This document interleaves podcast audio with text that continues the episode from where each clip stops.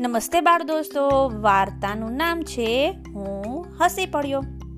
રડવાનું કોને ગમે? પણ તોય તમે રડતા તો હશો અવારનવાર. ગમતી ચીજ મળે નહીં ત્યારે, ગમતા કપડાં પહેરવા ન મળે ત્યારે. ઠપકો મળે ત્યારે રડતા હશો તમે, સોટી પડે ત્યારે રડવું જ પડે. વહેલા ઉઠવું કે ન ગમતા ઘરના કામ કરવા પડે, ત્યારે રડવું તો આવી જ જતું હશે તમને. હજામ કાતરથી વાળ સાવ ટૂંકા કરી નાખે, ત્યારે રડવું તો આવી જ જાય ને તમને. હવે મને રડવું ન આવે. આવું તેવું ભલે ને થાય, તોય મને રડવું ન આવે. રડવા પર મારો કાબુ ટીવીના રિમોટ જેવો. આકાશ તૂટી પડે ને, તોય ન રડું તો ન જ રડવું. સાથોસાથ રડવા પર મારો કાબુ પાણીના નળ જેવો. એટલે કે ધારું ત્યારે રડી શકું. એમ થાય ને કે રડ્યા વગર કામ પાર પડે એમ નથી, તો લાંબા ને પછી ટૂંકા શ્વાસ લઉં, આંખો ચોડું, મોં વીલું કરું ઊહ ઊહ કરી હિબકા સાથે શુભસર વાત કરું, પછી રડવાનો જોરદાર વિચાર કરું, ને નળમાંથી પાણીની જેમ આંખમાંથી આંસુડા વહેવા માંડે.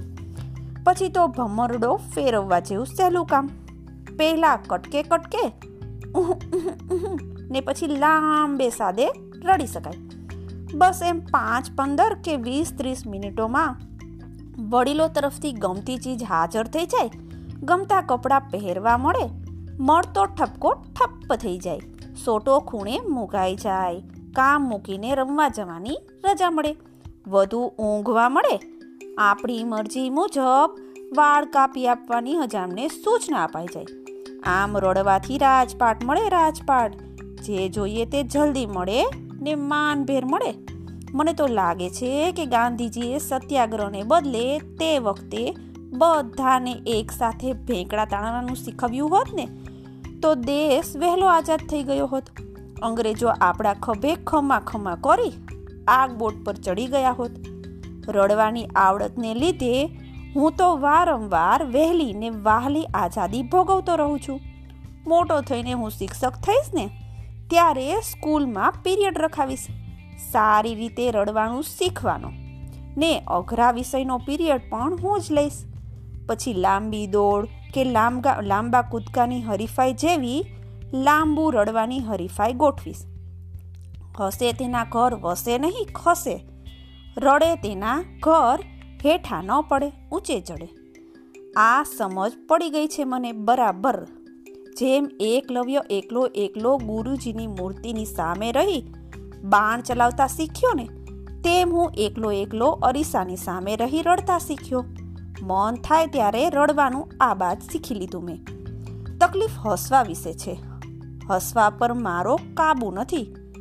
જેમ ઠંડી વખતે દાઢી ડગડગ થઈ જ જાય, એમ મારાથી ઘણીવાર ટાણે કટાણે હસી જ પડાય.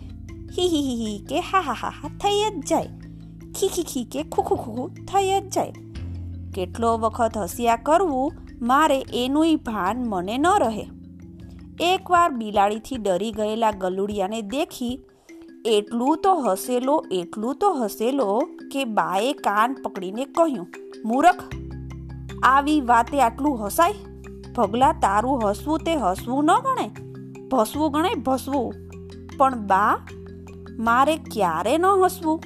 આમ પૂછ્યું ત્યારે બાએ મારા બરડા પર હાથ ફેરવી ને કસ્તુરબા પ્રાર્થનામાં બેઠા હોય એવા ગંભીરતાથી કહ્યું, બેટા ભગુ, ધ્યાન રાખીશ ને તો ધીમે ધીમે ખબર પડી જશે તને કે ક્યારે હસાય ને ક્યારે ન હસાય.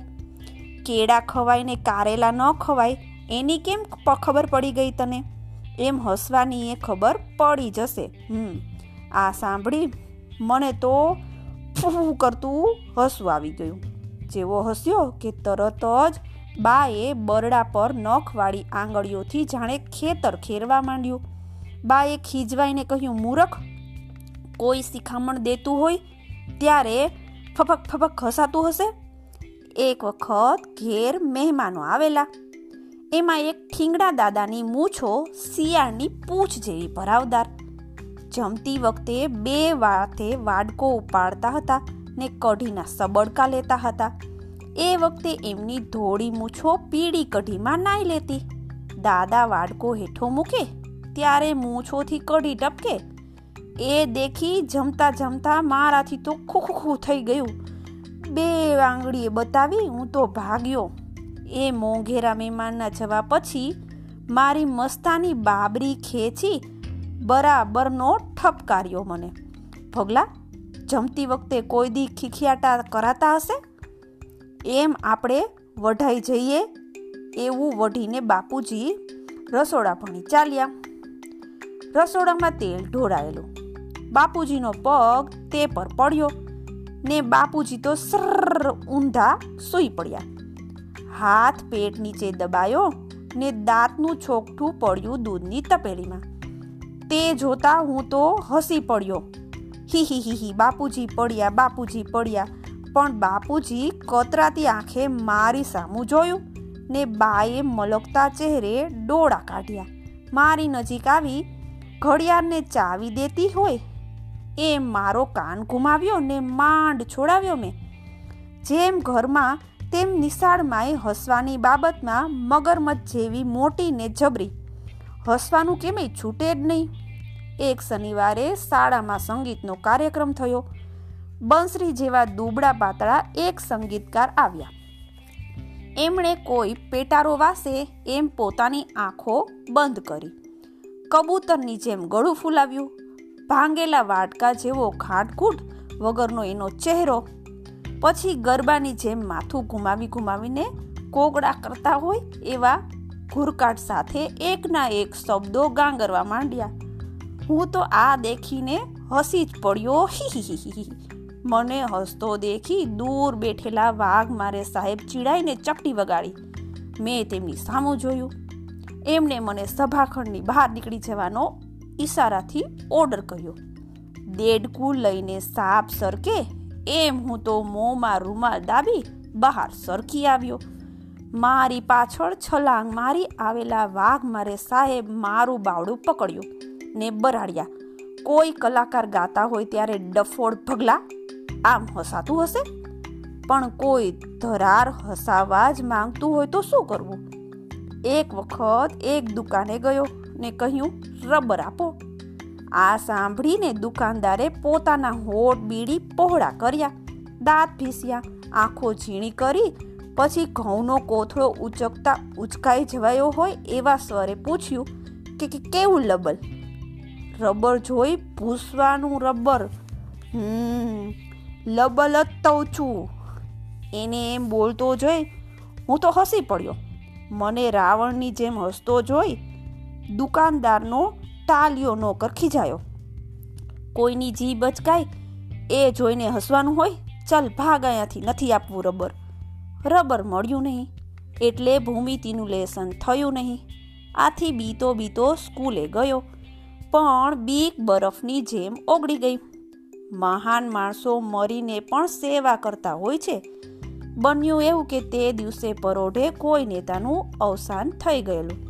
તેથી સ્કૂલમાં રજા પડી જવાની હતી. રજા પહેલા શોક સભા ભરાઈ.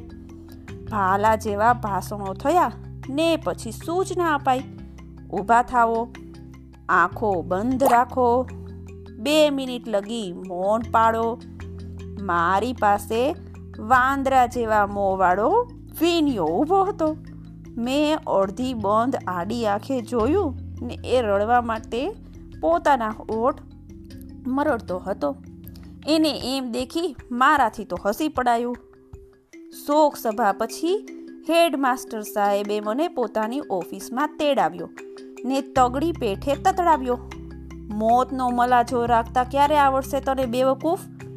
ઢાંકણીમાં પાણી લઈને ડૂબી મર. આ ઠપકો સાંભળતા સાંભળતા હું તો ધબ દેતા હેઠો પડી ગયો. મને કાંઈ ચક્કર આવતા ન હતા આ તો સાહેબને મારા પર દયા આવે એટલે ઢોંગમાં પડ્યો. મેં આંખો બંધ કરી દીધી. મોંમાંથી થૂક વહેવા દીધું. કોઈ ચપ્પલ લાવ્યું તો કોઈ પાણી લાવ્યું. કોઈ ચોપડી હલાવી પવન નાખવા માંડ્યું. હું તો મળદાની જેમ પડ્યો રહ્યો. મારો પાકો ભાઈબંધ તો મને મરતો દેખી અને જોરથી રડવા માંડ્યો. ઊં કરીને તેનું રડવું સાંભળી મને ઓચિંતું હસવું આવી ગયું. હાજર હતા તે બધા મને હસતો જોઈ ઘડીભર તો હેપતાઈ ગયા. પછી તરત ભાનમાં આવી એ બધાએ કાગડાઓએ મને ઢોલારવા માંડ્યો. હું તો ભડકેલી ભેંસની જેમ ભાગ્યો. હસવા વિશેના આવા અનેક અનુભવો પછી ધીમે ધીમે હું હસવાનું ભૂલવા માંડ્યો. ન બોલ્યામાં નવ ગુણ. તેમ ન હસ્યામાં નવ હજાર ગુણ. એટલે હસવાનું બંધ જ કર્યું. એકવાર અમારા ઠળિયા સાહેબની છત્રી કાગડો થઈ ગયેલી. તેથી તે સ્કૂલે નહોતા આવ્યા. એમના પીરિયડમાં ટૂચકાબાજી ચાલી. કોઈ શિક્ષક વર્ગમાં હતા નહીં. બધા વારા ફરતી ટૂચકા કહેતા હતા. રમલો ઊભો થઈને કહે, મારો ભાઈ હજુ દોઢ વર્ષનો છે. છતાં પોતાનું નામ અવળું ને સવડું બોલતા એને આવડી ગયું છે. શિવુએ પૂછ્યું, શું છે એનું નામ? નયન. આ સાંભળી બધા હસી પડ્યા. હું ન હસ્યો. તે પછી જગલાએ જોક કરી. પપ્પુ પાસે બે રૂપિયા હતા. એ આઈસ્ક્રીમ ખાવાનો વિચાર કરતો હતો. એની બાએ કહ્યું મંદિરમાં આપી દે ને બે રૂપિયા. પપ્પુ કહે, બા, મને લાગે છે કે હું આઈસ્ક્રીમ જ ખાઉં. પછી આઈસ્ક્રીમ વાળો ભલે ને બે રૂપિયા મંદિરમાં આપી દેતો. આ સાંભળી બધા હસી પડ્યા. હું ન હસ્યો. પછી એ કેટલાય ટૂચકા કહ્યા ને બધા હસતા રહ્યા.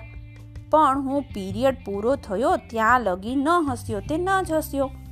મને થયું, મારી આ બહાદુરીના માનમાં જ વરસાદ પડવો શરૂ થયો કે શું? વરસાદ પડતો હતો. ધીમેથી વર્ગમાં ચુવાક તરત જ ચાલુ થઈ ગયો.